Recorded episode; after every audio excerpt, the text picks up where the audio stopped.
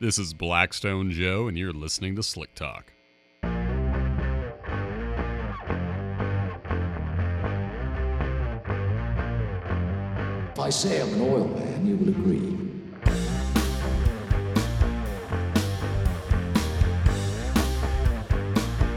There's the stink of oil out here.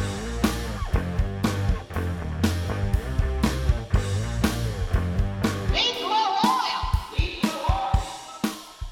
All right, welcome into episode ninety-nine. Again, this is your host, Blackstone Joe. I'm glad to say that I'm not alone on this episode either. We're keeping this run of Meet the Analyst episodes going. And on this particular episode, I was lucky enough to have Susie join me on the pod. First-time guest, long overdue. She's a senior analyst here on staff, which means that if you have been a customer of ours for any time at all, there's a chance that Susie may have been the one to write your report, if not more than one report. She's very knowledgeable. She applies her enthusiasm beyond the report page to our newsletters. So if you read our newsletter from February of twenty twenty-three, titled T B N and T A N, Do You Need One?, then you might already be familiar with her work. So without further ado, here is Susie and I in studio.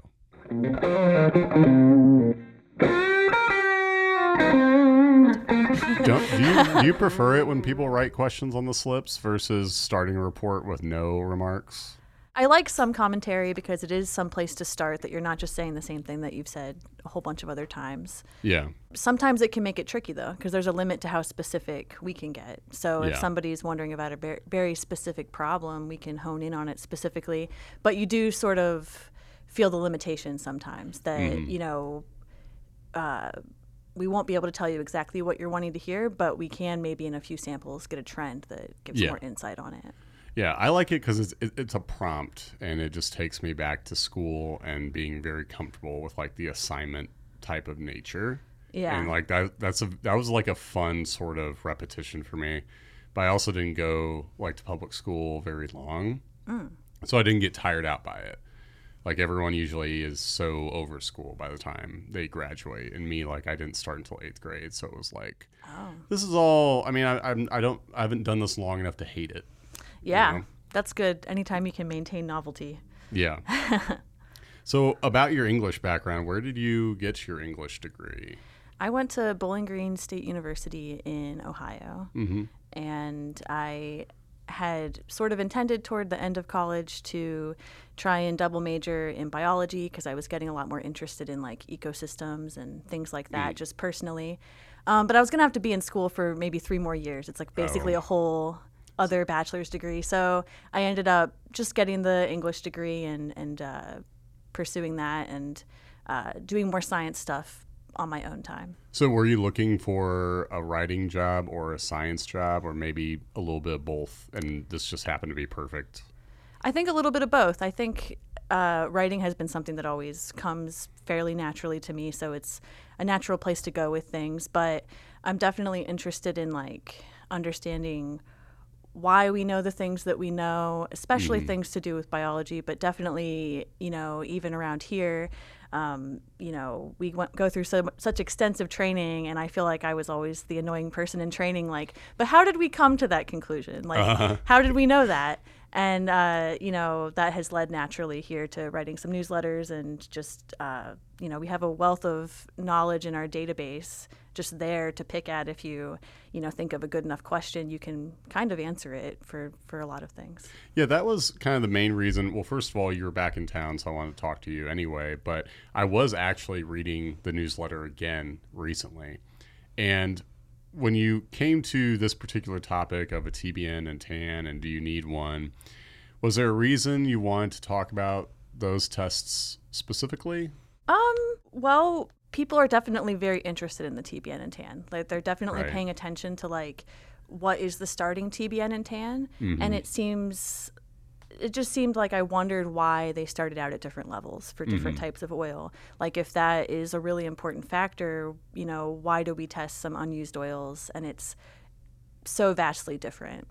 Um, and so that was an interesting thing to delve into. And I was also interested in just seeing how the tests are run. Anytime I can get uh-huh. someone in the lab to actually like let me do it, yeah. that's fun for me. So you got to do each individual test? Because that's something that, I mean, going back to our training, we definitely didn't get into T B Ns and T A Ns. Mm-hmm. So this was something that you actually got to expand on in the lab? Yeah, for sure. Um, yeah, uh, Luke, you know, went through them with me, and um, you know, in part one, we didn't get into this yet, but in part two that's coming up, um, you'll get to see uh, that I heated a bunch of samples uh, for certain lengths of time at certain temperatures to see um, if we isolate the factor of temperature, how is that affecting the T B N? And uh, for that, I got to run the T B N as many times as we had samples in there. And um, it was uh, it was fun to make some rookie mistakes in the lab, have to redo some of them, yeah. um, and uh, just have some context. Like when I'm writing reports, I kind of have a visual for it that I didn't have before. Mm-hmm. And one thing that I thought was interesting in the in the article is you you honed in on a couple of oil types specifically, and I'm curious. Was there anything about Joe Gibbs or Chevron Delo six hundred A D F that made them, I don't know, fun candidates to talk about, interesting ones? I mean, they are definitely a couple of distinctive-looking products. Is that maybe what drew you to them? Or uh, yeah, definitely the Chevron Delo six hundred A D F um, has a potential to look like there's coolant in it because it contains potassium, which is very unusual. And it also starts with a pretty low T B N. It's one of the lower ones um, in a, a sort of chart that I made of T B Ns. Um, and we actually got a lot of customer emails about it um, because mm. it was new on the market and people wanted to try it. And um, those two factors were sort of concerning. And our answer had to be, the samples we've seen so far seem fine, but right. our data pool is just not large enough to really make any claims about it. So after the the newsletter came out, did you get a lot of feedback, or were people kind of just reaching out on in on the um, the sample side of things? Um, I got a decent number of emails about the the newsletter, but I don't know that anyone uh, honed in a whole lot on that specific oil type.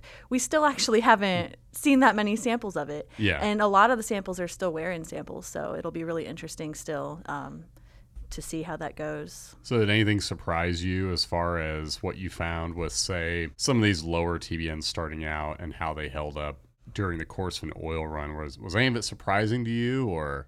Yeah, I mean, the Joe Gibbs driven D one forty was pretty interesting because we have um, some long-standing trends from some customers who use that oil type exclusively, um, and it has a pretty low starting T B N, and it really doesn't seem to cause problems as far as we mm-hmm. can see.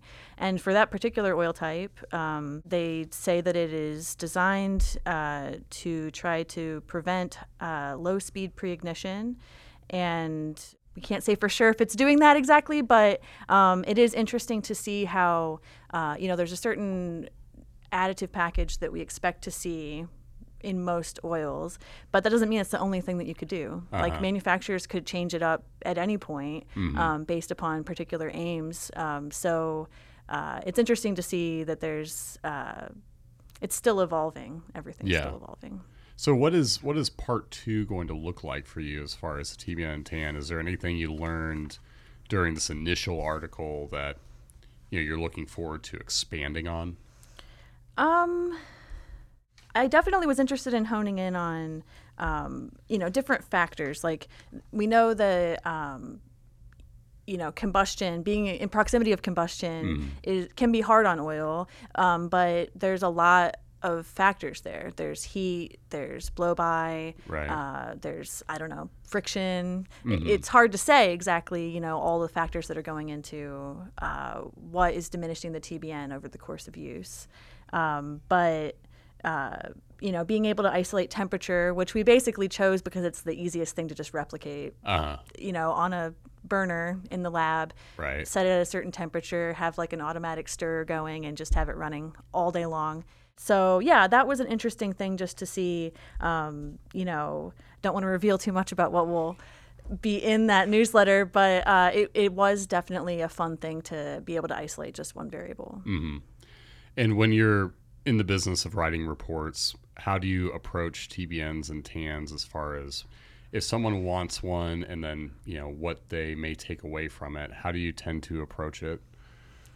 Um, I tend to approach it holistically. It's not the only data point. So mm-hmm. if, um, you know, an engine has some problems, but the T B N is nice and high, mm-hmm. that's still not grounds to say, you know, go ahead and run the oil longer. Um, a good example of that is that uh, when you have a lot of coolant in the oil and mm-hmm. you test the T B N, sometimes it's sky high, looks awesome, but it's actually just that, um, you know, the coolant is skewing the test. And it is mm-hmm. it is an alkaline substance, so right. it is raising the T B N, but that does not mean that it's okay. And mm-hmm. um, it doesn't account for any other factors like uh, you know, extra wear that might be taking place, or uh, high insolubles, or really thick viscosity, or something like that. So when you look at a case where, say, the, the T A N has been increasing over the course of a trend, say, the T B N is still good, do you look at a T B N that's still good and a rising T A N and think, well, the oil is becoming more acidic, but there's active additive left to combat that, ergo a rising T A N isn't necessarily a concern as long as you have that T B N at a certain level? Or, because that's kind of how I've always looked at it. Like, as long as you have an active additive supply, a rising T A N isn't necessarily a concern. But do you look at it the same way?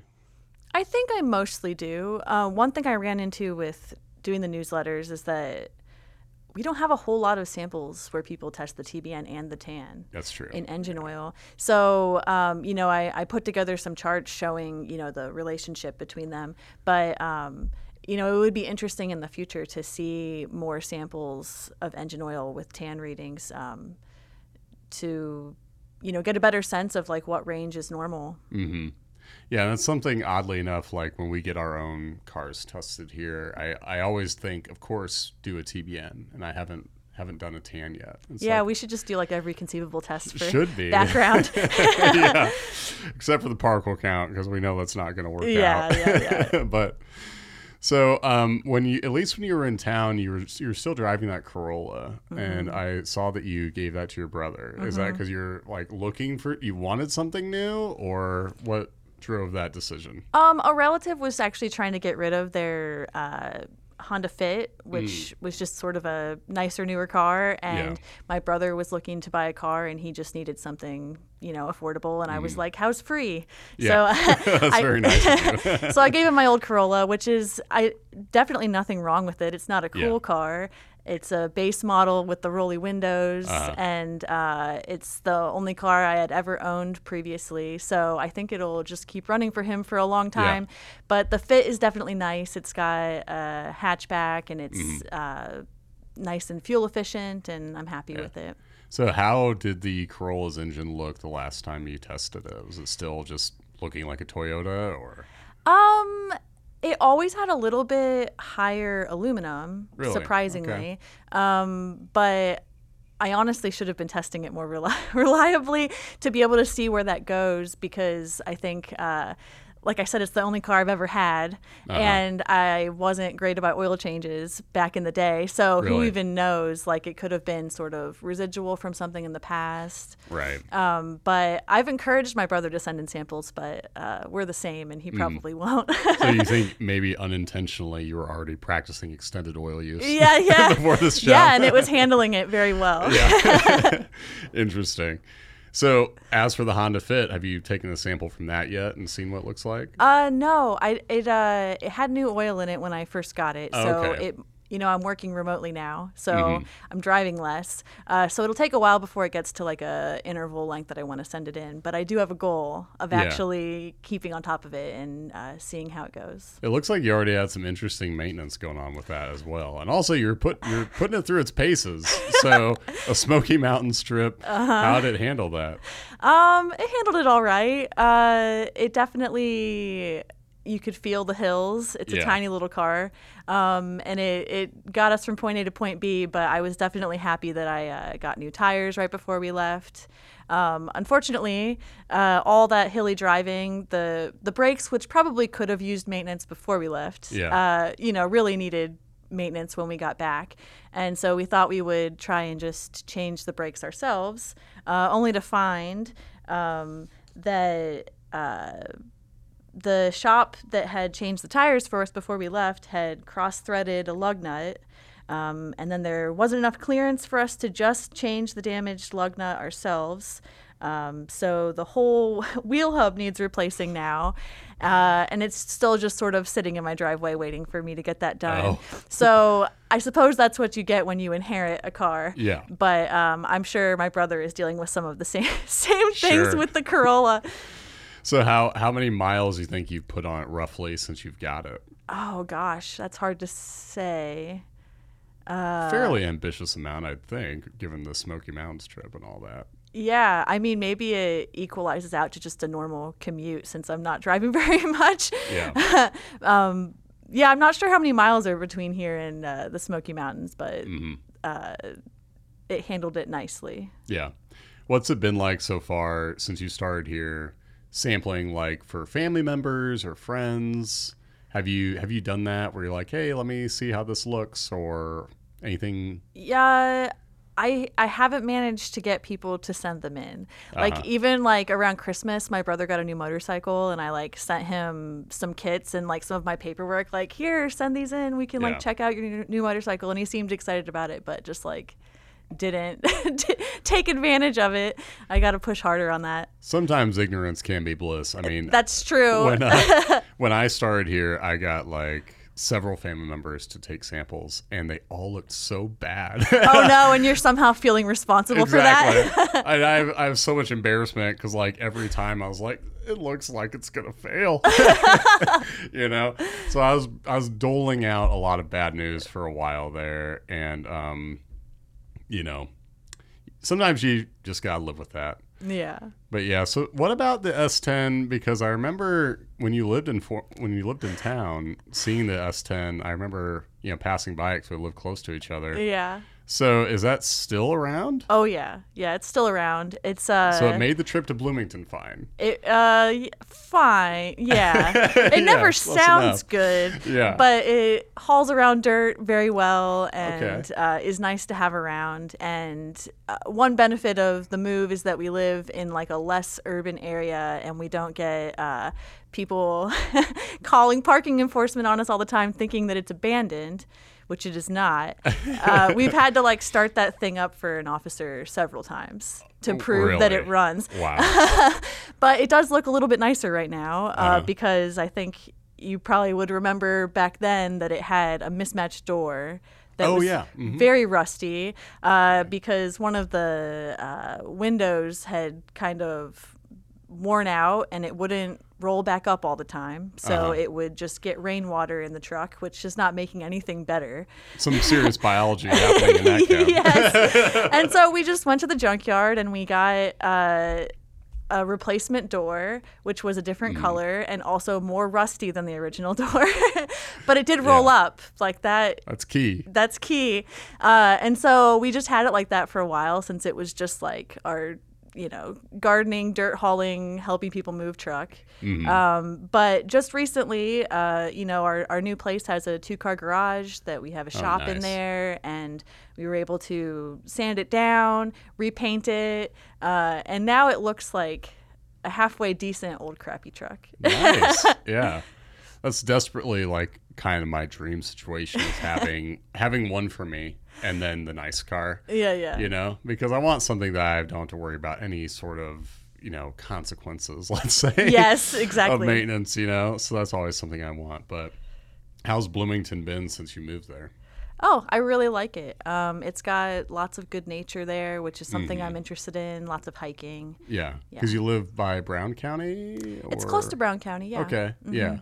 I never did enough like nature related stuff when I was living in Bloomington, mm. you know, which it's so nice out there. I was yeah. always, you know, close to campus, but yeah, there definitely seems to be like a divide between yeah. things that like townies know about and things that the oh my gosh. students know about. This is a little off the oil related path, but I had a class one time with a townie, a couple of townies actually. And it was like one of those late night discussion sections. And we were leaving, and it was, like, you know, late at night, and they offered to give me a ride home, and I was like, sure, why not? And then I was like, wait, they don't live on campus. Where are they taking me? I got in the car, and I was just, like, bracing to open that door because they were taking me like a weird way back home, and I was like, I'm this close to ending up in a freezer. But yeah, there is a definite like vibe difference, you know, yeah, which for is, sure. isn't altogether problematic, but it is. Yeah, kind of, I know. Like them both. They're separate from each other. Yeah.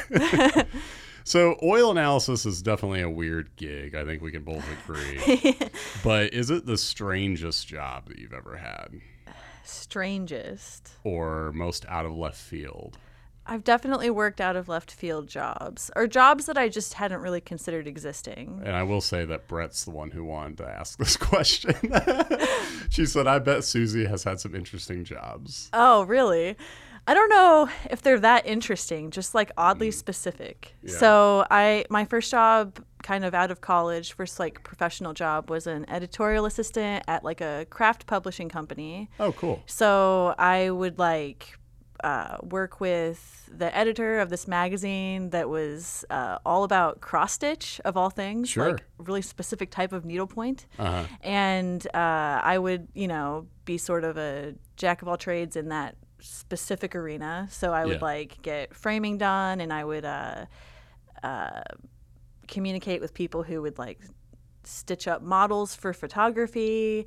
Um, and sometimes I would even like have my hands as a model for a tutorial for how to do a very specific stitch that I personally could not, in fact, do.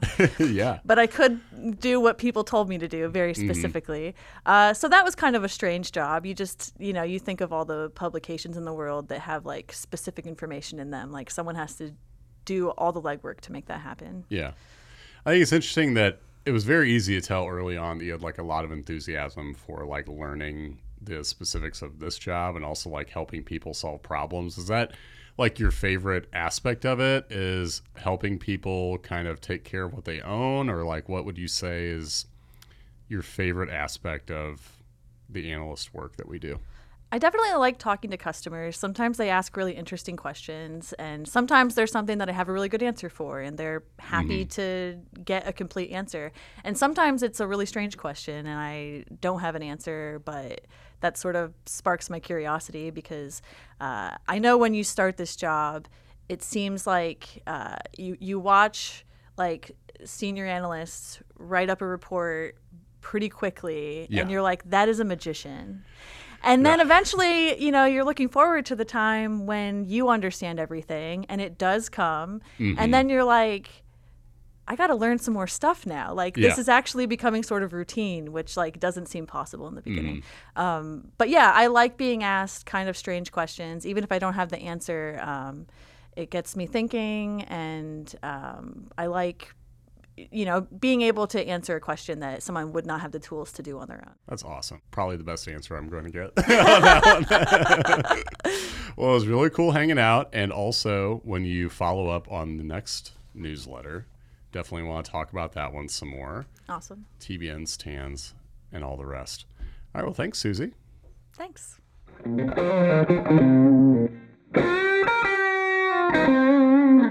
there you have it. That was Susie and I running through everything from a T B N, T A N, what those tests are, what they mean to us, even some fun stuff about her background I didn't know, such as her English degree, what she's up to out there in Bloomington, her vehicle maintenance with the Corolla, the Fit, and all the rest. I had a lot of fun learning more about Susie. I hope you did too. We're going to have her back on when she does her follow-up newsletter for sure, so I'm looking forward to that. And of course, with this being episode ninety-nine, we are on the doorstep of a milestone for this podcast. Episode one hundred will be here very soon. We have something special planned. I don't want to give away anything, but let's just say that if you have been a listener of this show from day one, you're going to enjoy revisiting some things. And if you're a newer listener and maybe you haven't gone through all previous ninety-eight episodes before this episode ninety-nine, well, this will be a good way to catch you up to speed and see how Slick Talk has grown into what it is today. So be sure to stay tuned for that episode. It's going to mean a lot to us. We hope you enjoy it too. That's all for today, though. This is Blackstone Joe signing off.